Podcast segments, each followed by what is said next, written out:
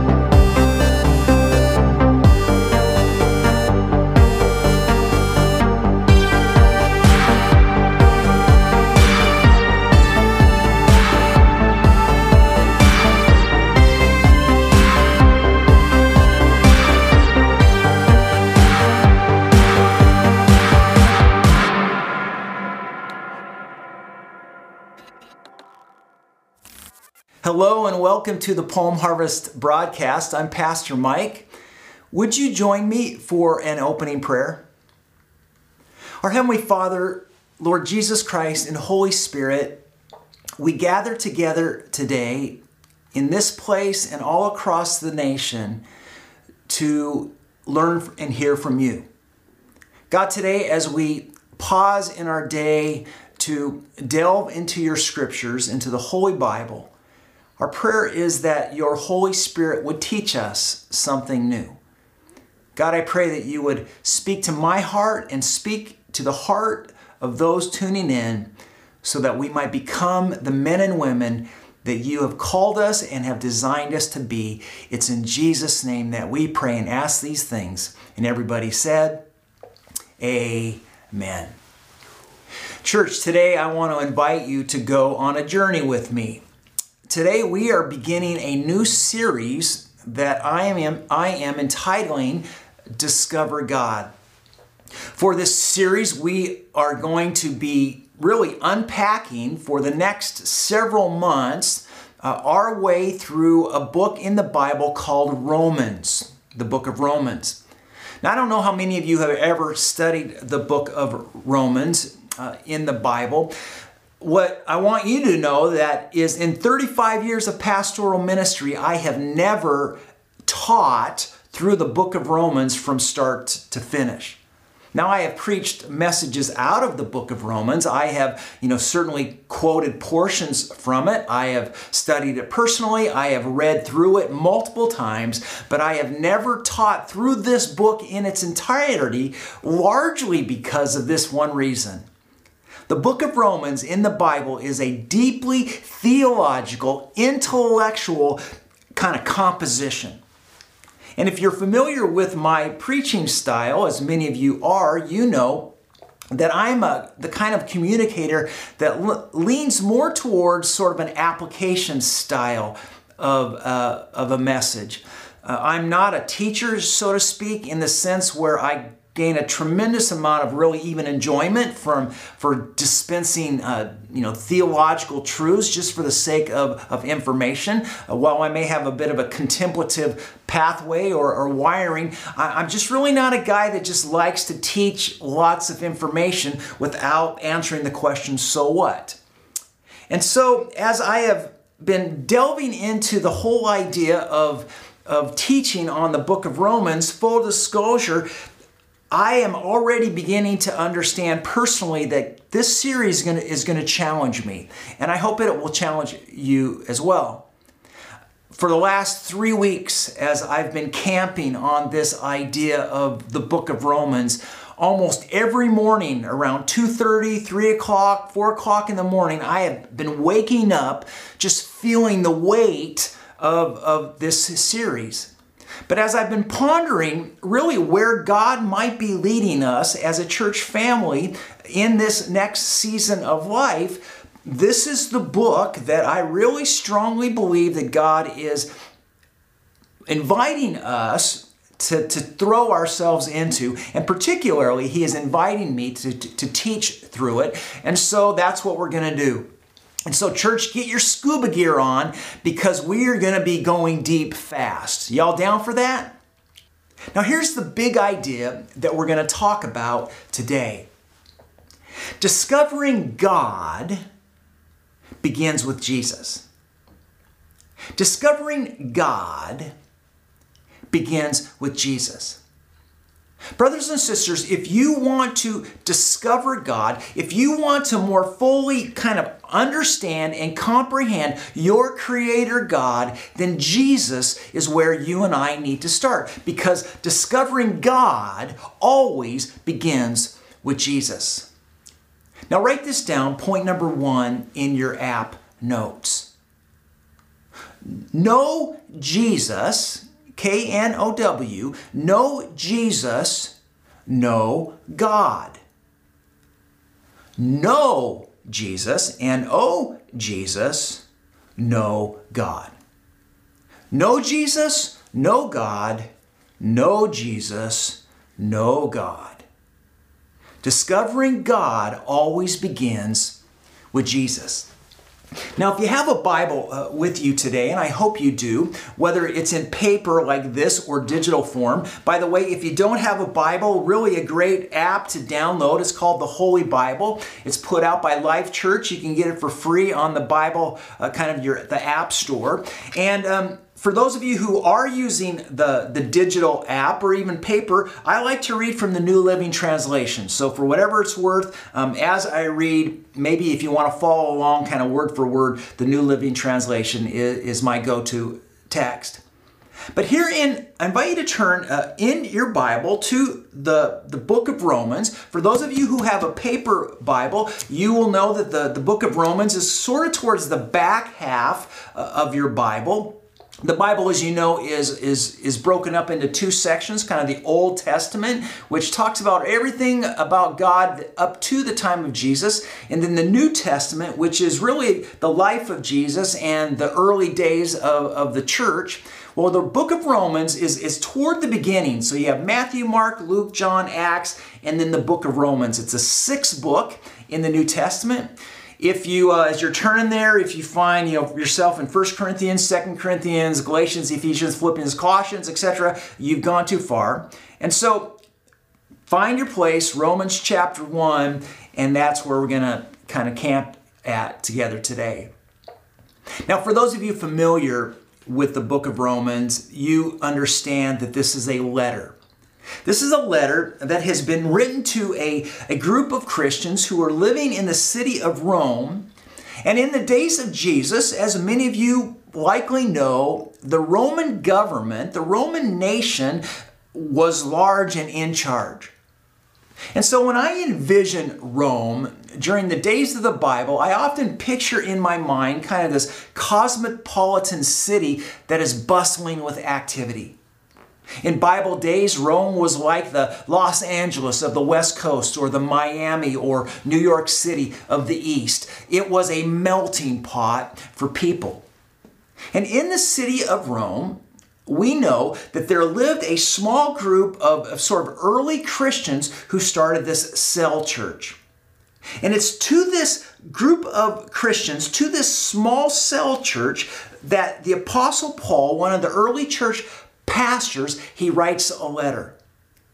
And in the very first verse, as you will see here in Paul's opening words, I want you to notice how Paul immediately references Jesus. Because what Paul understands, and he wants you and I to understand, is that knowing God, having a relationship with God, discovering God always begins with Jesus. So look at verse 1 in your Bible. This is what we read. This letter is from Paul, a slave of Christ Jesus, chosen by God to be an apostle and sent out to preach his good news. Now write this down, point number 2 in your notes. Jesus equals good news. Jesus equals good news. Friends, whenever you hear someone talk about the good news of the Bible, as the Apostle Paul here is doing in this verse, you need to know that they're talking about Jesus. They are referring to Jesus. Jesus and good news are synonymous. And the good news that the Apostle Paul wants you and I to embrace is that faith and or belief in Jesus is foundational for you and I to know our Creator God. You know, on a side note, I don't know if you've ever had anybody ask you the question, hey, where should I start reading in the Bible? You know, for those of you who maybe are interested in growing spiritually will often ask me, hey, Mike, where should I start reading, you know, in the Scriptures? And I will almost always encourage a person, and maybe some of you have heard me say this to you before, to begin your Bible reading in the Gospel of John. Why is that? Well, because John, as many of you know, the author of that book, really does this masterful job at unpacking for us the life and ministry of Jesus. You know, John understands that to grow spiritually, one must always begin with Jesus, because discovering God begins with Jesus, and Paul agrees. Look again at verse 1. So this letter is from Paul, a slave of Christ Jesus, chosen by God to be an apostle and sent out to preach his good news. It's about Jesus. God promised this good news long ago through his prophets in the Holy Scriptures. The good news is about his son. In his earthly life, he was born into King David's family line, and he was shown to be the Son of God when he was raised from the dead by the power of the Holy Spirit. He is Jesus Christ, our Lord. Let me stop there. He is Jesus Christ, our Lord. Now here in verse 1, Paul introduces himself by really using some interesting adjectives. Check it out. One of the first things that Paul tells us here is he describes himself as a slave of Christ Jesus, a slave. Now, many of you know that the New Testament was originally written in Greek, in the Greek language, and this word slave is a word translated doulos, D-O-U-L-O-S. That's how we would spell it in English, doulos. And if you if you read it in the Old Testament, you will find this doulos to be a very regular word to describe the great men of faith, of God. You know, it says, for example, that Moses was the doulos of the Lord in Joshua chapter 1, verse 2. Or Joshua was the doulos of the Lord, found in Joshua chapter 24, verse 29, I think. The proudest, really, titles of the prophets, the title that many of them would use to distinguish themselves from other men, is that they would call themselves slaves of God, doulos of God. And so here in verse 1, from the very get-go, Paul identifies himself as a foot-washing servant leader, the doulos of the Christ Jesus. You'll also notice here in verse 1 how Paul describes himself to be, how he's been called to be an apostle. Now, we've talked about this in the past, how if you ever read the word apostle, that suggests to us as readers that this is someone who has seen Jesus face to face. You know, for those of us who have placed our faith in Jesus, we would call ourselves disciples. We're followers of Jesus. We're disciples of Jesus. But an apostle was one who actually saw face to face, who walked with Jesus face to face. And so here in this descriptor, Paul again is identifying himself with sort of the historical leaders of the faith.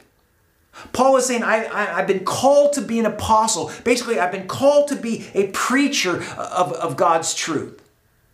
Paul is identifying himself with the men and women of old who have answered the call of God on their life. Abraham, we're told, heard the call of God and responded.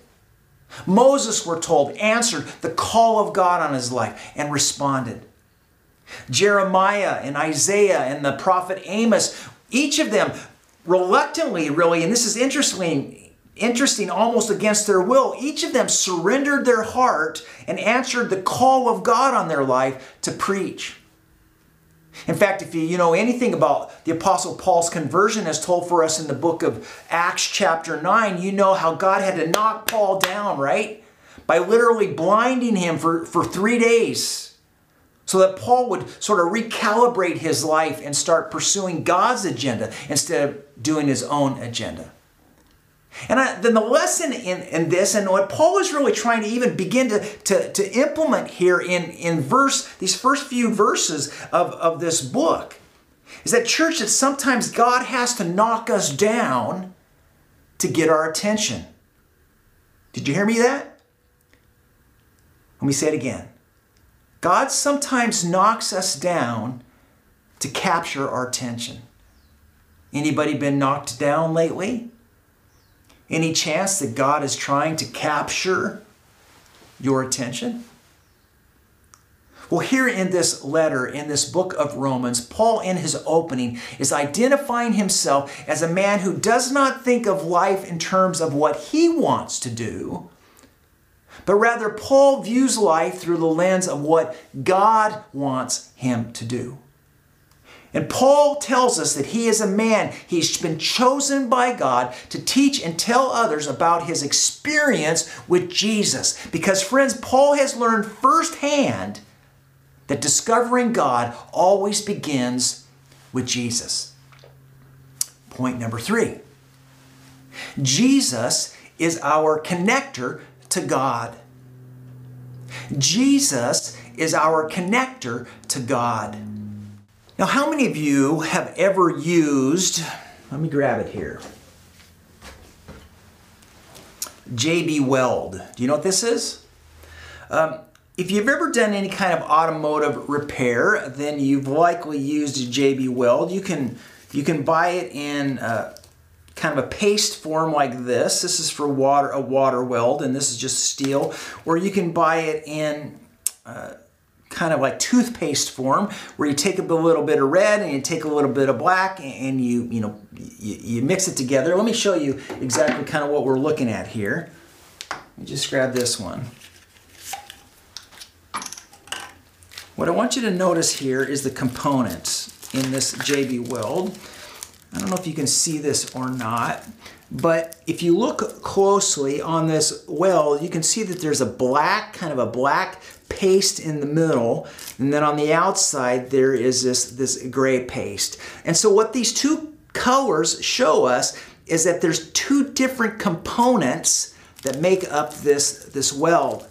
And when you cut off a piece of this, and then the goal is, whether it's in paste form like this red and black, or you take this piece and you just start to mix it together, kind of like putty, you just mix it together. What happens is it creates this component, this compound, that then you can use to weld things that, once they're welded, particularly metal, it stays for good.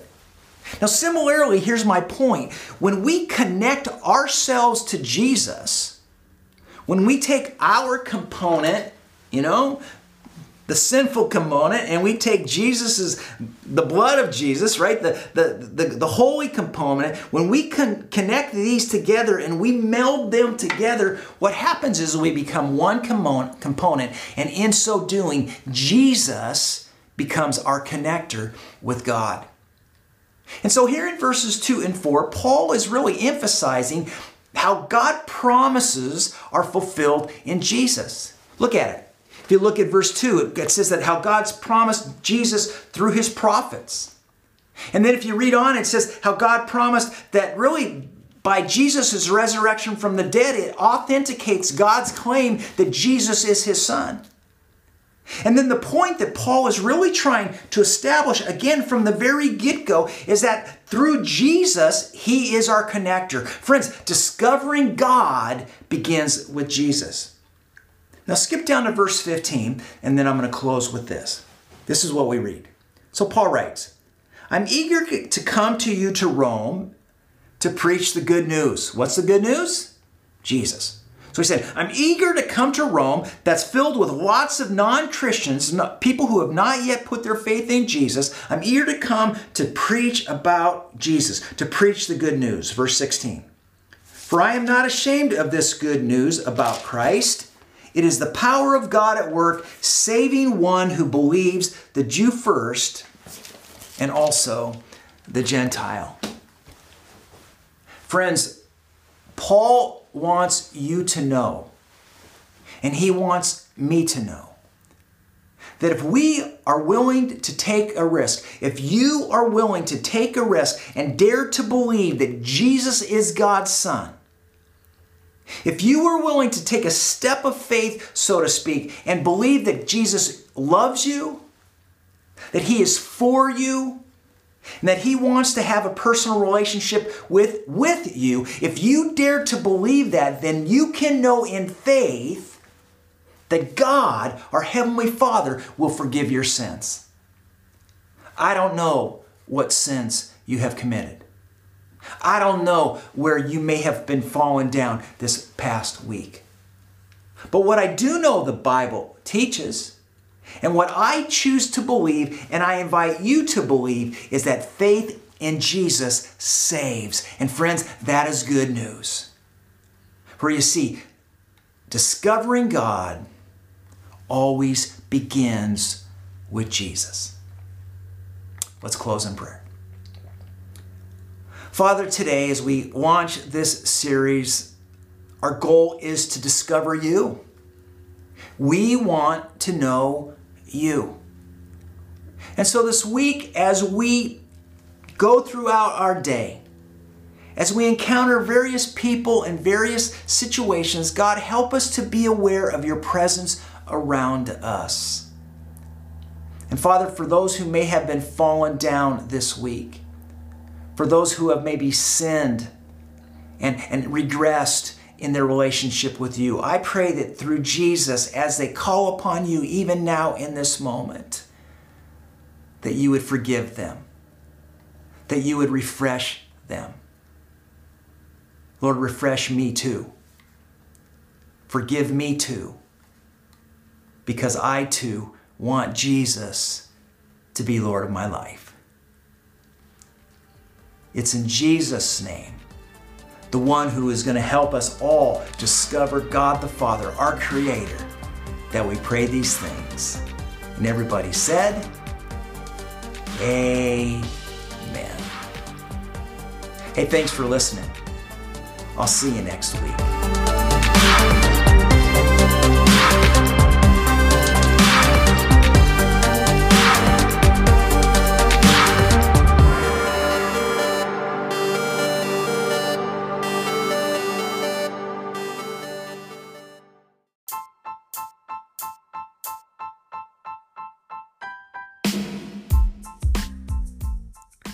Thank you for listening to the Palm Harvest podcast. We would love to get to know you, so download the Palm Harvest app for free and fill out our connection card.